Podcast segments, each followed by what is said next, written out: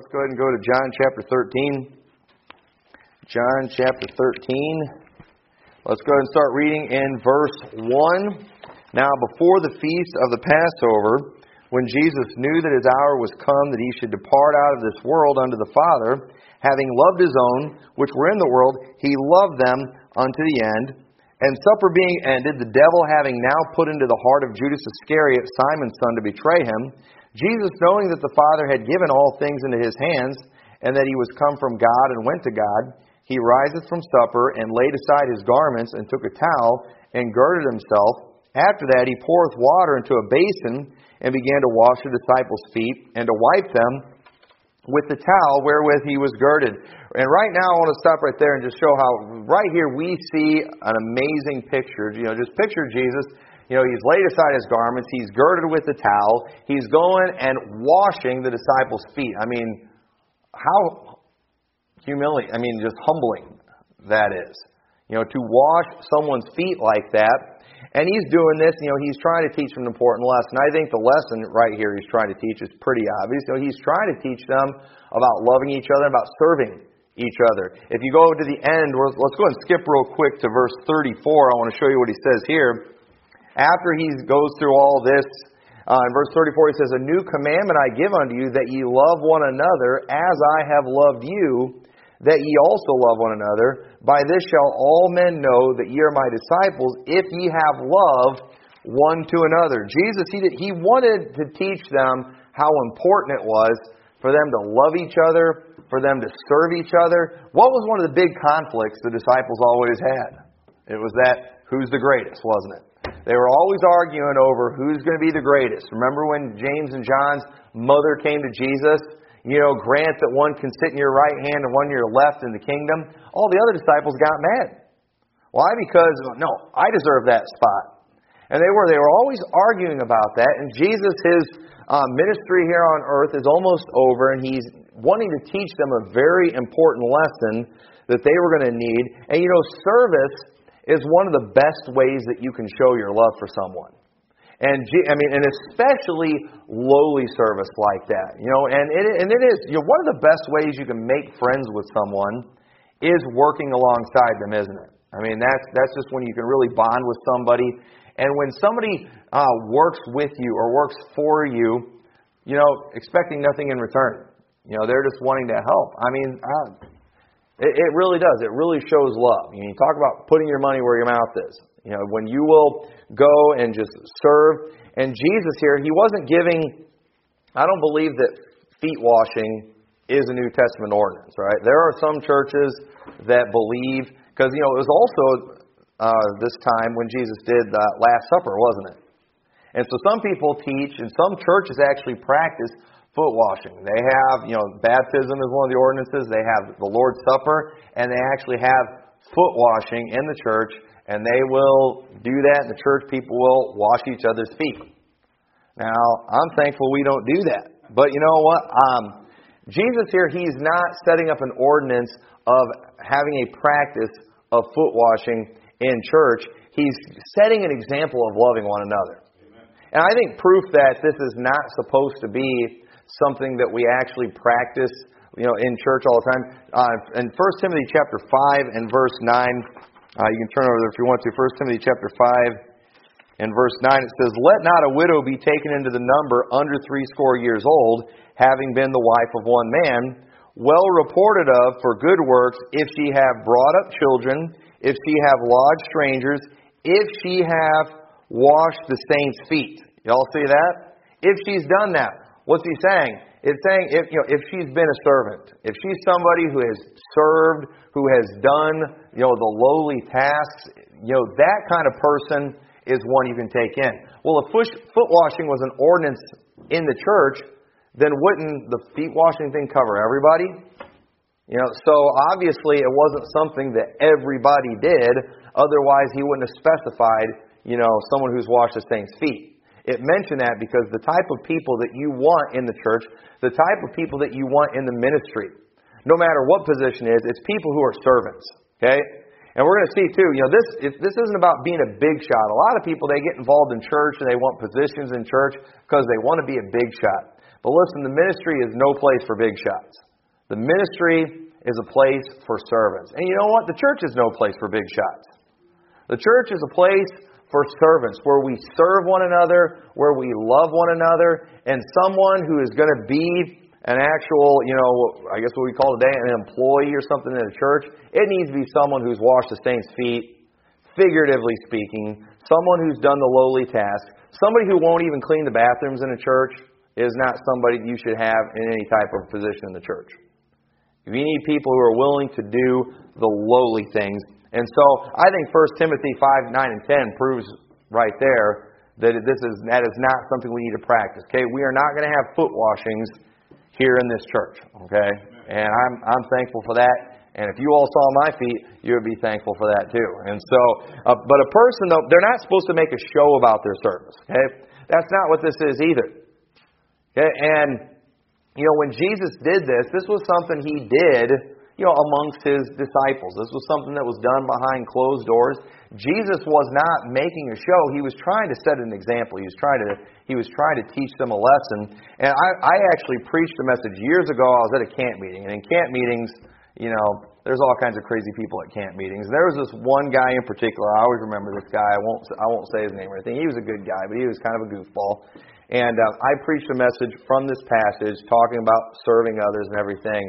He came up to me after church said, oh, man, brother, that was, that was such a good message. He's like, you know, I, I, years ago, I, I preached a message on that very thing at a camp meeting, and I just, I felt so moved. I actually went in the service and I washed the pastor's feet. And I'm, let me tell you, it was humbling, brother. It was humbling. And I thought, Okay, that's kind of weird. but second of all, you know, okay, if you're preaching a sermon and in the middle of your sermon you stop and you go wash the pastor's feet, first of all, I felt sorry for that pastor, all right? If we ever have a guest speaker that tries that, I don't know what I'm going to do. But I mean, that had to have been weird. And isn't that just kind of putting on a show? And listen, when you got a, uh, you know, service, it is, it's not something we put on display.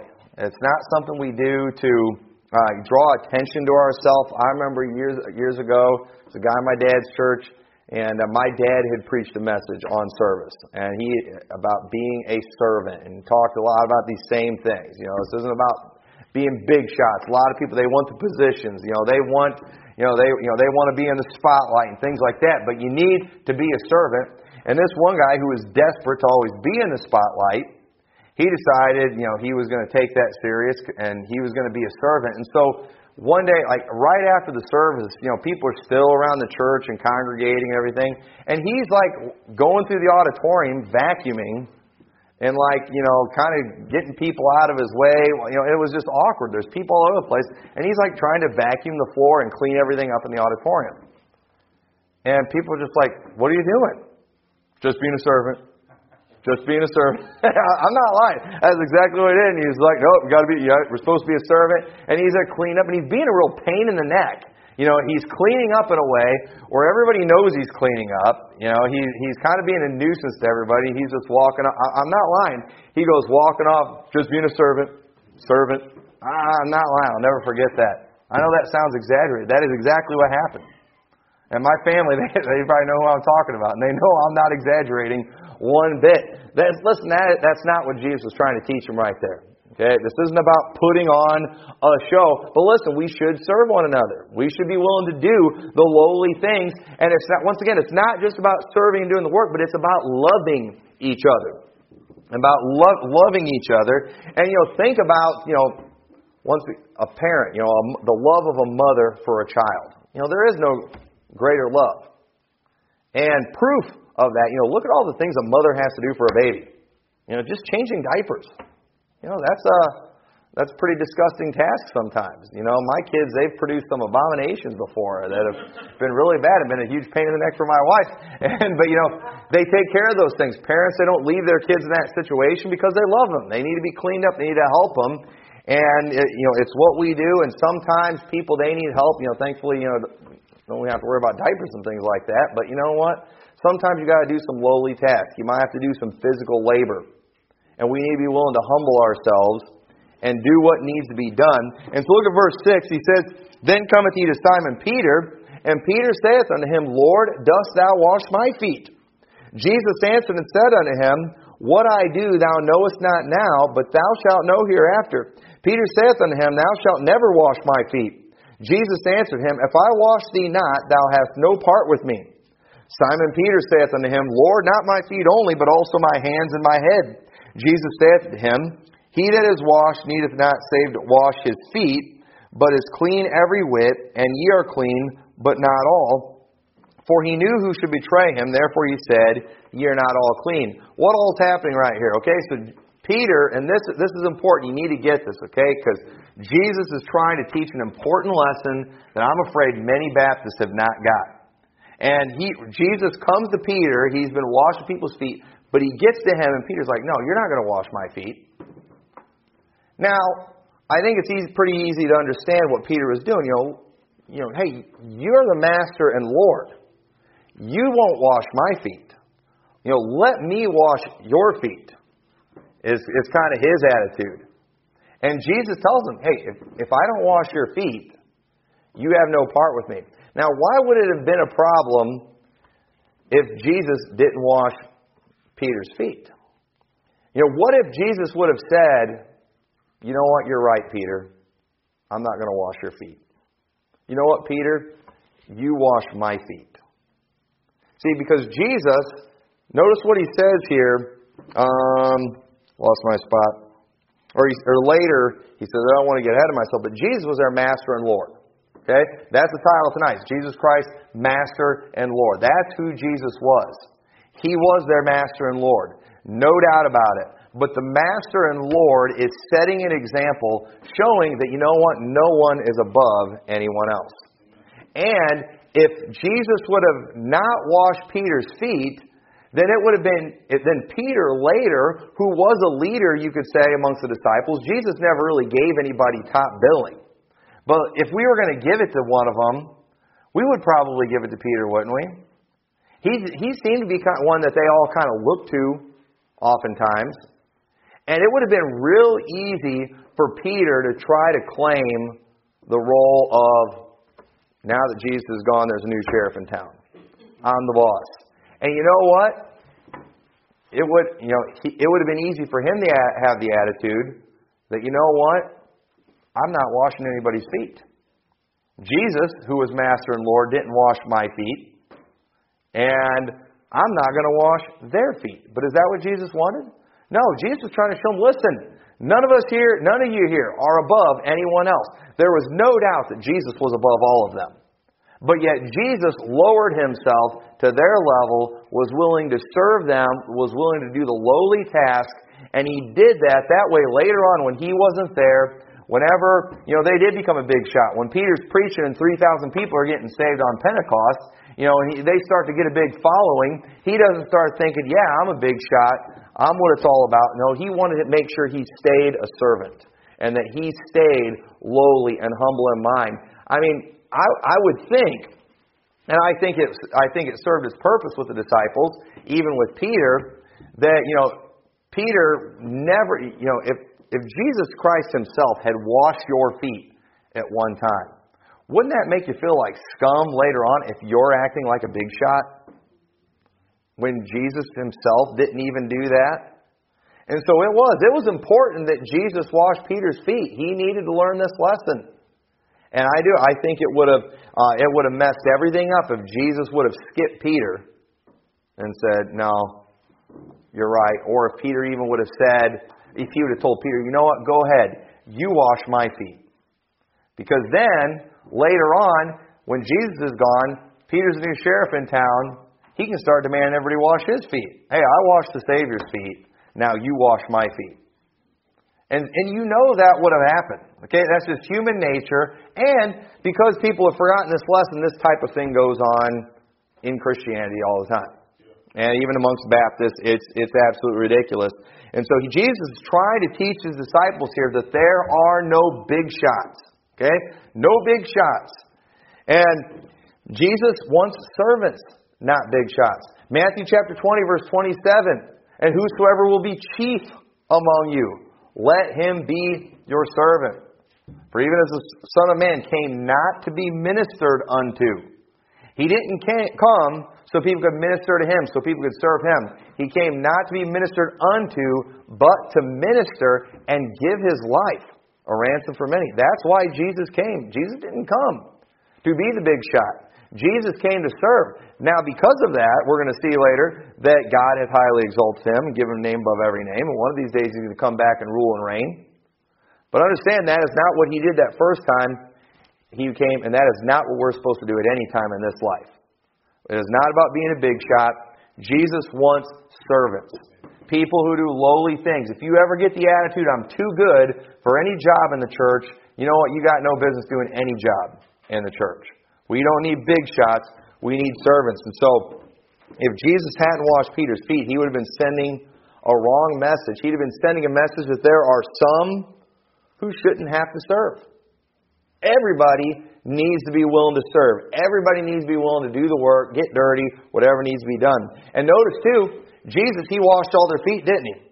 And you'll notice too, it said in the beginning of the chapter that Satan had already put it into the heart of Judas to betray Jesus, didn't he?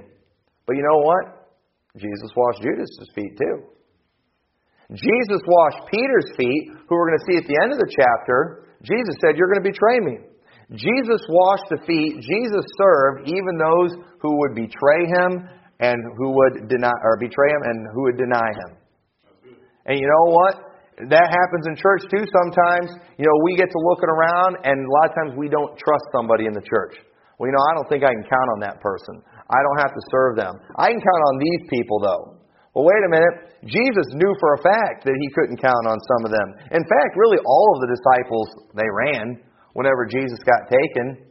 Jesus knew these things were going to happen, but it didn't stop him from serving him. And we can't have that attitude that we get to pick and choose who we serve in the church. We need to be willing to serve everyone. We need to be willing to be a servant of all. You see that? You see that uh, phrase used in the Bible. And so Jesus did. He served those who were going to betray him and those who were going to de- deny him. It was already in their heart, and he didn't stop it. And many times we do. We will let just what we think is in somebody's heart or what we think is in somebody's mind stop us from doing something that God has commanded us to do. No excuses for that. You know what your job is? It's not to figure out who deserves to get served, it's just to serve. That's what God wants from us, and that's what we need to do. And so in verse 12, look at verse 12, it says, So after he had washed their feet and had taken his garments and was set down again, he said unto them, Know ye what I have done to you? Ye call me Master and Lord. Ye say, Well, for so I am. If I then, your Lord and Master, have washed your feet, ye ought also to wash one another's feet. For I have given you an example that ye should do as I have done unto you. Verily, verily, I say unto you, the servant is not greater than his Lord, neither he that is sent greater than he that sent him. Now, folks, this is really, really clear right here.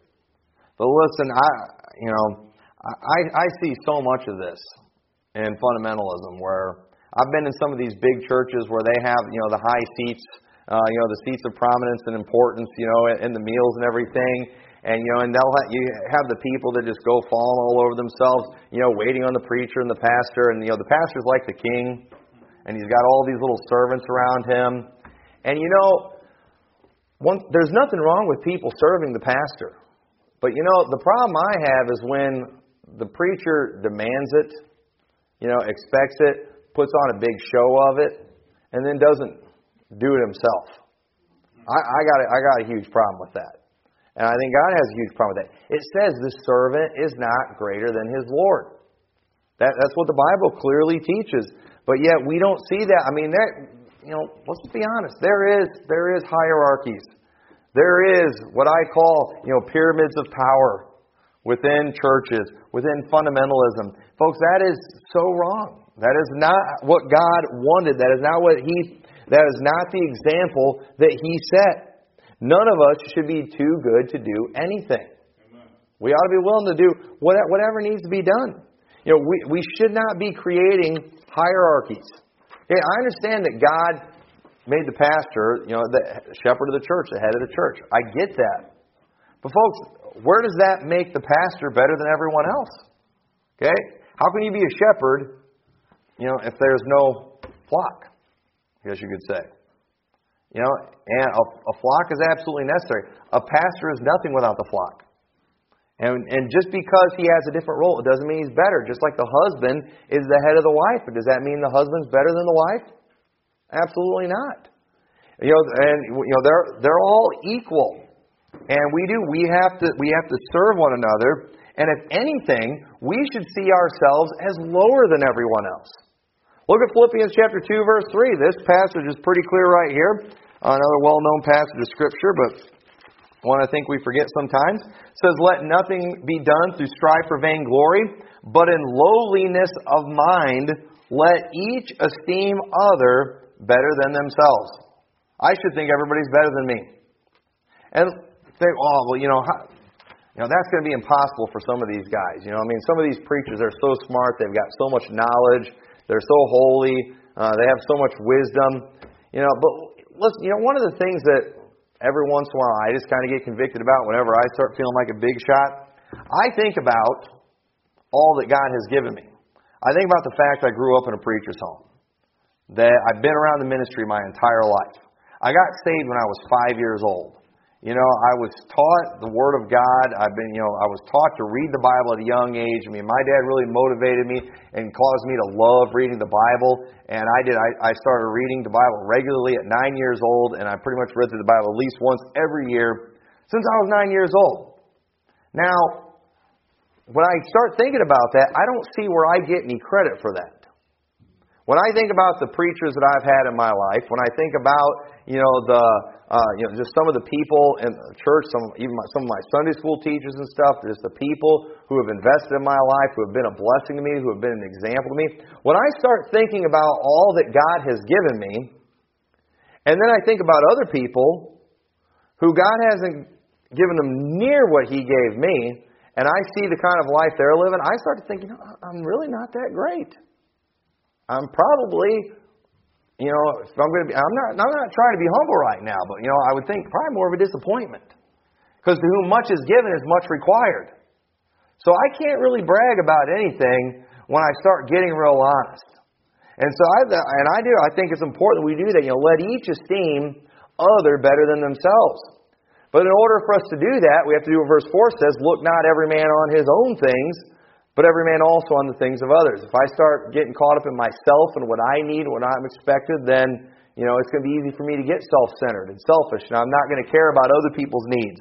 You know, let this mind be in you, which was also in Christ Jesus, who being in the form of God, thought it not robbery to be equal with God, but made himself of no reputation, and took upon him the form of a servant and was made in the likeness of men, and being found in fashion as a man, he humbled himself and became obedient unto death, even the death of the cross. Wherefore God also hath highly exalted him, and given him a name which is above every name. So notice, Jesus didn't do that to himself, God did that. Why did God do that? Well, because of how much he humbled himself. And think, think about this. You know, no, who has humbled themselves more than Jesus Christ. I mean, you can't humble yourself more than that. Here he is, he's equal with God, and yet he humbles himself as a servant on earth, dies a horrible, humiliating death. None of us are capable of lowering ourselves that much. You know, we can try to lower ourselves, but it's like we don't have far to go because we're not too high to begin with. Here he is way up there, and yet he lowers himself, so God says, All right, you're going way up here. You're going top. Your name is the name above all names. Now, listen, we are all capable of lowering ourselves. And I do. I believe the more we lower ourselves, the more that God can exalt us. But understand, none of us are, it's not even possible for us to lower ourselves more than Jesus Christ did. But I believe if we would, if we would lower ourselves, if we would have that lowliness of mind, I do believe that God would exalt us. And so, but you do, first, you have to be humble. You have to be a servant. Well, how long do I have to be a servant for? When can I be the big boss and start giving orders? Well, Jesus did it until he died. And so, uh, yeah, just do that until you die, and then you can worry about your rewards in the millennial kingdom. All right. So in the mean, just just plan on serving. Plan on plan on being humble for the rest of your life. This, let that be the plan. Just like let this mind be in you, which is also in Christ Jesus. That's what He did, and that's what we ought to do. And so, uh, look at what it says in verse 17. Verse 17. If ye know these things, happy are ye if you do them. Now, I could preach a whole message on this right here. If you'll do these things, if you'll serve each other, if you'll love each other, if you will realize, hey, you're not a big shot, if you'll realize, you know what, you're lower than everyone else, the Bible says you'll be happy if you do these things. Now, wait a minute. I think I would be happier if, ever, if I'm the big shot, if everyone's waiting on me, you know, if I'm if I'm giving orders. But you know, one of the reasons for many people's unhappiness, you know, why so many people are miserable, even in America it's because they feel like they haven't got what they deserve.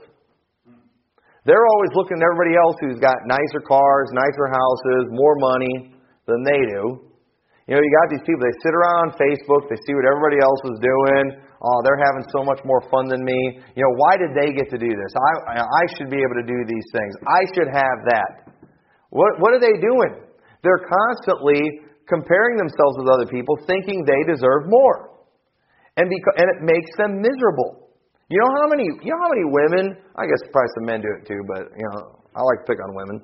Uh, you know how many women they'll go on Facebook and get depressed because they see good things happening to other people? Now, why would that make you depressed? You know why? Because they esteem themselves better than them. And they're thinking, I should have, I should have those things. But listen, if you have the attitude that everyone else is better than you, if you have the attitude that I want to serve other people, I want to live my life for other people, then you know what? Other people's success is your success. Other people's victory is your victory. Other people's happiness is your happiness. But for many, because of their self centered attitude, other people's happiness is their misery. And you understand that if, if that's you, if you get happy because of those things, the answer to your problems is not more money and you get more of everything. No, you need to change your life. You need to change your attitude. You need to humble yourself. You need to start being a servant to other people. That is exactly what you need to do. And you know they do. They but they do. They get down when they see others being more blessed than they are. And that that's a sorry attitude. And that is not the attitude of a servant. Amen. And if you'll have that attitude of a servant, the Bible says happy. You will be happy if you do those things. And, and so, verse 18 I speak not of you all, I know whom I have chosen, but that the scripture may be fulfilled He that eateth bread with me hath lifted up his heel against me. Now I tell you before it come, that when it come to pass, ye may believe that I am he. Notice, Jesus knew all along that Judas was going to betray him. Because keep that in mind. He washed Judas's feet, knowing that Judas was going to betray him. In fact, we see in John chapter 6, verse 64, it says, But there are some of you that believe not, for Jesus knew from the beginning who they were that believed not, and who should betray him. From the beginning, Jesus knew who Judas was. He, Jesus knew from the beginning that he was not a believer. He knew that he would betray him one of these days. Yet Jesus loved Judas, didn't he?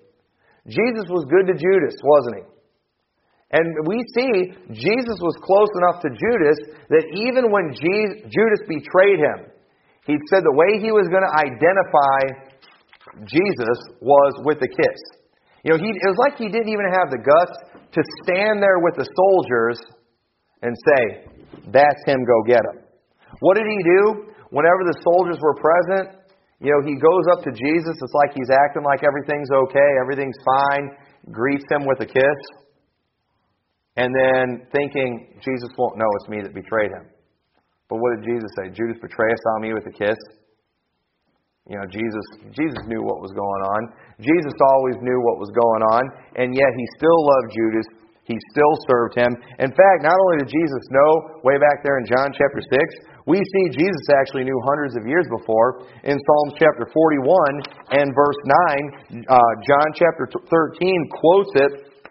It says, Yea, mine own familiar friend in whom I trusted, which did eat of my bread, hath lifted up his heel against me. So, you know, you don't, you're not going to put anything past Jesus, all right? It was way back there in Psalms that this was going to happen. And what's funny about this, too, you know, the disciples, we're going to see more over here, they're, they're asking, but they're not getting this whole betrayal thing.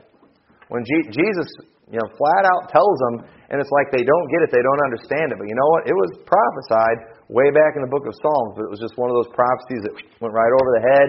Uh, they realized later, after after everything was all done. And so uh, look what it says in verse 20. Uh, I like this verse right here. Verily, verily, I say unto you, he that receiveth whomsoever I send receiveth me, and he that receiveth me receiveth him that sent me. Now, this, this is an important verse right here. What he's saying is, you, what it's talking about here this is another example. This is another verse people try to use to teach that Jesus is the Father. You know, if you receive me, you receive the Father. That's not what he's saying right here. And I can prove that to you real easy because he says, if you receive whoever I send, you receive me. And if you receive me, you receive him that sent me. So if God sends me somewhere and you receive me, did you just, you know, does that mean I'm the Father? No, that's not what that means at all. And it's the same thing with Jesus. But what he's saying right here, when it talks about receiving someone, what it's specifically talking about is when you do them good, when you serve them, when you're a blessing to them. Um, you know, you serving those who God has sent is the exact same thing as serving God Himself. Look what it says in Matthew chapter 10. Matthew chapter 10, he's saying the same thing here, but I think it's a little more clear uh, what he's saying. Matthew chapter 10 and verse 42. It says, And whosoever, or uh, let's start reading in verse 40. Or, yeah, verse 40. He that receiveth you receiveth me. And he that receiveth me receiveth him that sent me. Okay, once again, you know, showing that uh, it's the same thing. If God sends someone, you receive them. It's just like receiving Jesus or receiving the Father. He that receiveth the prophet in the name of a prophet shall receive a prophet's reward, and he that receiveth a righteous man in the name of a righteous man shall receive a righteous man's reward. And whosoever shall give to drink unto one of these little ones a cup of cold water only in the name of a disciple, verily I say unto you, he shall in no wise lose his reward. Y'all see that? Talking about, you know, if you'll just even, I mean, give a cold cup of water to a child, you know, in the name of a disciple, you're not going to lose your reward. And so understand, whenever we do things for others in the name of Jesus, it's the same thing like we're doing it for Him. Isn't that what He said too? You know, I was sick and in prison and you visited me. I was hungry, you gave me meat. When do we do that? When you did the least of these, my brethren. So understand, that's talking about serving each other. When we serve each other, when we physically serve each other, it is the exact same thing as doing it for Jesus Christ Himself. But what if they, no, no, no it's not, because they don't deserve it. Doesn't matter. Jesus did it for those who didn't deserve it. And so we ought to do that. It's the exact same thing. And, you know, I mean, we would, we would be falling all over each other to serve Jesus if Jesus was here, wouldn't we? I mean, even if the Apostle Peter showed up, we would fall all over ourselves to serve him. Why? Because he's a big shot? Because he's famous? Because he was that apostle? Well, isn't that total opposite of what Jesus was trying to teach? You know, Jesus was all about faith. It was all about believing him. And when he says, if you'll receive one that I've sent, you receive me, he expects us to believe that.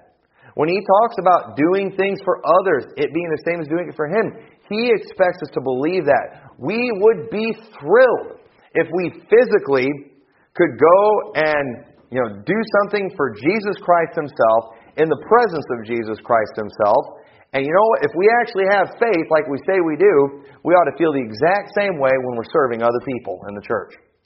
That is what He has told us to do. We have no excuses for not doing that.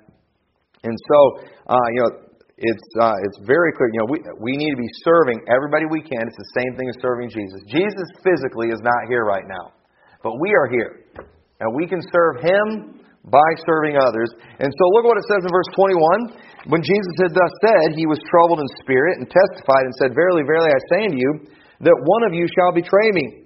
Pretty clear right there. Then the disciples looked one on another, doubting of whom he spake. Now there was leaning on Jesus' bosom one of his disciples, whom Jesus loved.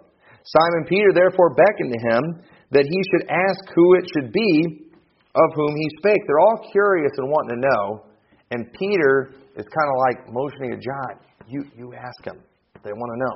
Okay? Have your kids ever done that before where it's like they know they're not supposed to ask a question, and so they send one of their brothers or sisters to ask the question? All right, my kids do that quite a bit. A lot of times they send Lana uh, to go ask the questions that they are all afraid to ask. And they are, they're kind of scared of this because it's like they have doubt in themselves. And Jesus said, somebody here is going to betray me. And, you know, it's like they want to know. And then one of the other Gospels, they're all saying, you know, is it I? You know, is it I? And, and they're wanting to know. And so Peter, he kind of tells John, you know, ask him. You know, you, you, you be the one to ask him. And then it says in verse 25, He then lying on Jesus' breast saith unto him, Lord, who is it? Jesus answered, He it is to whom I shall give a sop when I have dipped it. And when he had dipped the sop, he gave it to Judas Iscariot, the son of Simon. So Jesus said, The one who's going to betray me, I'm going to dip a sop and I'm going to give it to someone. And the one I give it to is the one who's going to betray me. And so Jesus does exactly what he says, and he hands the sop to Judas. And in verse 27, after the sop, Satan entered into him. Then said Jesus unto him, That thou doest, do quickly. Now no man at the table knew for what he intent he had spake unto him. For some of them thought, because Judas had the bag, that Jesus had said unto him, Buy those things which we have need of against the feast, or that he should give something to the poor. And so there, even after Jesus said, The one I give, that's him, he gives it to him. What they'll do is too quickly. And then uh, he must be telling them to go get something. They still didn't see it. It's amazing how many things Jesus just spelled out for them, and they didn't get just because just it wasn't what they were expecting. And you know they were they they did those guys didn't have a lot of faith. they they really didn't. And so uh, you know he tell um you know so it's like they didn't pay a whole lot of attention to the message. You know, but they were they were interested in who the betrayer was. You know, they were very interested in that because they're thinking, good, somebody's going to get demoted, and that'll move me up a peg. And that was, pro- that was probably how they were thinking, knowing the disciples. And so notice, though, how it says that Satan entered into Judas.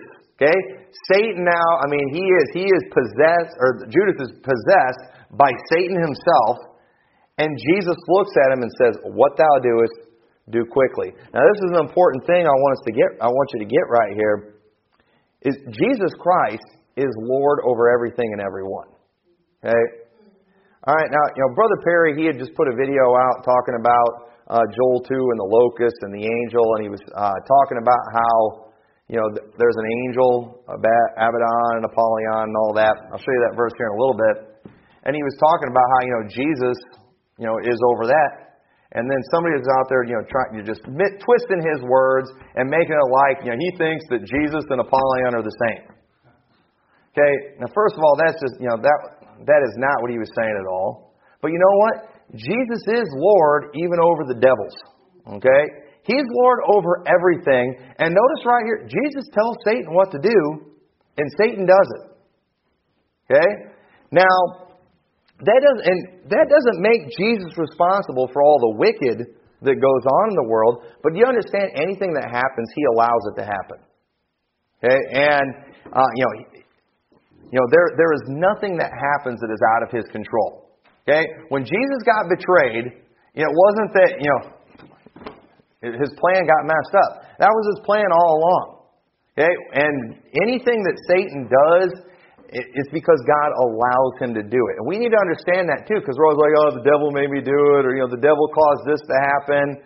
Well, listen, if the devil caused that to happen in your life, it's because God allowed him to do that. You need to stop worrying about the devil and stop, start worrying about God. Okay? That's the one you need to be thinking about. We don't need to sit around being scared of the devil. All right? We need to fear God. All right? And that, that's the attitude we need to have because anything the devil does to me is going to be because God allowed him to do it because God is Lord of the devil. And he is, he is Lord over the demons. He is Lord over everyone and everything. He is King of kings and Lord of lords. So just get that, understand that, and it doesn't mean Jesus is bad when he lets those things happen. If those things happen, listen, it's our own fault. Because God gives us a free will too, doesn't he? And sometimes we ask for these things. And God will let Satan and maybe let Satan's demons do things to us and let bad things happen to us. And it's not necessarily, you know, it's, it's not the devil's fault. And we can't blame God, it's our fault. And so right here we do, we see Jesus give Satan a direct order, and he carried it out, didn't he? And if listen, if God wanted to, if it was His will and it was His plan, Satan would get thrown in the lake of fire so fast it wouldn't even be funny. But that's not God's plan right now. God is allowing Satan to do His thing. Okay, so don't be scared of Satan. Be scared of God. Okay, fear God. Stay close to God. Satan can't do anything without God's permission because He is Lord over everything. And so, uh, you know that you know once again that what what he was doing, trying to twist Brother Perry's words, take me. I was like, you're an idiot. You know, that's not even close to what he was trying to say, and that's just that's being ignorant on purpose because you're wanting to you're wanting to prove a point. That's all that is. And so, uh, and let me show you a few verses here to kind of go along with that because it says in uh, Revelation 9:11 they had a king over them, which is the angel of the bottomless pit whose name in the Hebrew tongue is Abaddon, and the Greek tongue hath his name Apollyon. All right? So now this angel over the bottomless pit. Okay, it's an angel. Is it a good angel? Is it a bad angel? An angel of the bottomless pit. Does that mean he lives in the bottomless pit? Or does that mean he's a good angel that keeps the bottomless pit locked up? Whatever. You know what? It really doesn't matter. I really don't care. Okay? But that name, it means destroyer. Okay? And look at what it says in Exodus chapter 12, verse 23. It says, For the Lord will pass through to smite the Egyptians, and when he seeth the blood upon the lintel and upon the two side posts, the Lord will pass over the door and will not suffer the destroyer to come into your houses to smite you. I don't know, my opinion, that might be the same angel right there. Now, is that a good angel? Is it a bad angel? I don't know. It really doesn't matter. Look at what it says in 1 Chronicles 21, verse 15. It says, And God sent an angel unto Jerusalem to destroy it. And as he was destroying, the Lord beheld, and he repented him of the evil, and said to the angel that destroyed it, It is enough, stay now thine hand. And the angel of the Lord stood by the threshing floor of Ornan the Jebusite. And David lifted up his eyes and saw the angel of the Lord standing between the earth and the heaven, having a drawn sword in his hand stretched over out over Jerusalem. Then David and the elders of Israel, who were clothed in sackcloth, fell upon their face. We see a destroying angel again. Maybe the same one. I don't know. Is this a good angel or a bad angel? Well, you could say it's a bad angel, and whenever God gives it the permission to kill, it just goes crazy. But either way, you know, but it, it could be a good and a holy angel, and it can kill those who deserve it, and it's still holy, isn't it? Either way, whose orders was it acting on? It was acting on God's orders. God started it, God, God stopped it. And uh, look what it says in uh, Revelation 9, verse 13. It says, And the sixth angel sounded, and I heard a voice from the four horns of the golden altar, which is before God, saying to the sixth angel which had the trumpet, Loose the four angels which are bound in the great river Euphrates. And the four angels were loose, which were prepared for an hour and a day and a month and a year, for to slay a third part of the men. Now, I think it's safe to say these ones for sure were bad angels because they're bound, aren't they? They're bound in the river Euphrates, four of them. And they go, and so I think it's safe to say these are bad angels that have to be chained up, that have to be that have to be bound. And but at the same time, who gives the order to let them loose? They can kill a third of the men. It was it was God, wasn't it? It was God that gave permission. So either way, whether angels are good or bad, you know who's Lord over them? Jesus Christ is Lord over those things. If he wants those bad angels, if he's got, if he wants to allow them to serve his purpose, they cannot go beyond anything He allows them to do. And so, um, you know, so what Brother Perry was saying from Revelation 9 was completely appropriate and just and and I think I think dead on accurate. Jude 1 9 says, Yet Michael the archangel, when contending with the devil, he disputed about the body of Moses, durst not bring against him a railing accusation, but said, The Lord rebuke thee.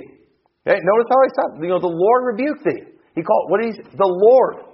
Why? How did that work against the devil? You know why? Because Jesus is Lord even over the devil. He is the one that is in control over everything. And so that's why we see sometimes you see angels doing really bad things. Are those bad angels or are they good angels? It doesn't really matter. Either way, God's one in control over them. I'm not scared of bad angels. I'm not scared of good angels. I'm scared of the Father. I'm, or I'm scared. I'm scared of God. What does it say? You know, it says not to offend one of these little ones. For their angels do always behold the face of my Father. What are they doing? They're looking to God. Do I have permission to go kill that guy who offended that little child? They're not going to do anything to that person unless God gives them the okay. So, when it, when it comes to angels, when it comes to the devil, when it comes to demons, okay, the demons, they listen to Jesus. You know, they saw Jesus, they fell on their face. Art thou come to destroy us before the time? You know, allow us to be going to the herd of swine. You know, what are they? They're going to him for permission because they know Jesus Christ has control over them because he is Lord over everything, even the winds and seas obey him. Once again, King of kings and Lord of lords. So I say all this just to say that God is in control even of the bad angels. He's Lord of lords, Lord over everything. He's Lord over our government. Okay, as wicked as it is, it's God's allowing it because that's what we deserve. We deserve it. And so God's going to put people like we've got in office. We don't we, we deserve these people that we have. And you know what? If we would get right, then you know what? I think I don't think God would give us new politicians. I think He'd change the hearts of the ones we have right now. You know, God doesn't need different people in office. You know, God needs us as Americans to get our act together and to turn back to Him. And if we would do that, then I think I think we would see some huge improvements. I think we might see some good decisions, even out of some of these people that we just hate and despise and are disgusted by. Because you know, you know, the heart of the King, it's it's in the hand of God. We need to understand that He's the one we need to be thinking about. So, Jesus, uh, look at verse 31 real, real quickly. Let's go through this says, uh, Therefore, when he was gone out, Jesus said, Now is the Son of Man glorified, and God is glorified in him. If God be glorified in him, God shall also glorify him in himself, and shall straightway glorify him. Little children, yet a little while I am with you. Ye shall seek me, as I have said unto the Jews, Whither I go, ye cannot come. So now I say to you, A new commandment I give unto you, that ye love one another, as I have loved you, that ye also love one another. By this shall all men know that ye are my disciples, if ye have love one to another. Simon Peter said unto him, Lord, whither goest thou? Jesus answered him, Whither I go, thou canst not follow me now, but thou shalt follow me afterwards. I think right there is just uh, another way of saying, you know, I'm going to rise from the dead. You can't follow me now where I'm going, but afterwards you'll be able to follow me, because he was going to come back to life. He was going to rise again. And Peter, verse 7, Peter said, said unto him, Lord, why cannot I follow thee now? I will lay down my life for thy sake. Jesus answered him, Wilt thou lay down thy life for my sake? Verily, verily, I say unto thee, the cock shall not crow till thou hast denied me thrice. So we see again, Jesus knew what was coming. Jesus, Jesus had no doubt.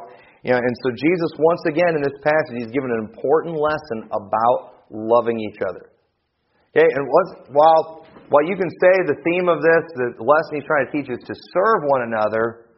But listen, when it comes to serving one another, serving can kind of become a chore, can it?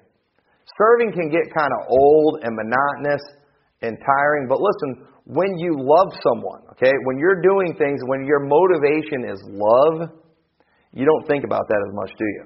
You don't think about how tired you are. You don't think about whether they deserve it or whether they don't deserve it. That's not the thought. That's not, that's not the motivation, okay? When, a per, when you love someone, it's really not a question, is it? You, you don't even think about it, okay?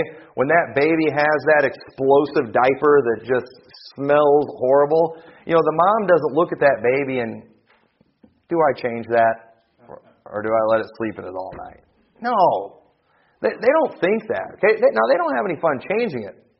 But listen, it's not a question of whether or not they're going to do it. They love that baby. It's not healthy for them to lay in that all night long. And so they're going to they're going to take care of that. And when we love each other, it's not going to be a question of do I serve? No, we're going to do it because we love each other. We see the needs that are there, and we will. We'll do it. We'll do the work. We'll do the labor. It's not going to matter. We'll, we'll be willing to humble ourselves. And listen, if Jesus Christ, the Master and Lord, could love and serve those that He knew, uh, you know, that if they were willing, if they were, if He was willing to do that for them, even though he knew they were going to deny him, even though they knew they were going to betray him. We ought to be able to do that for each other. None of us can stoop as low as Jesus did. If Jesus could wash his disciples' feet, we ought to be willing to do anything for anybody.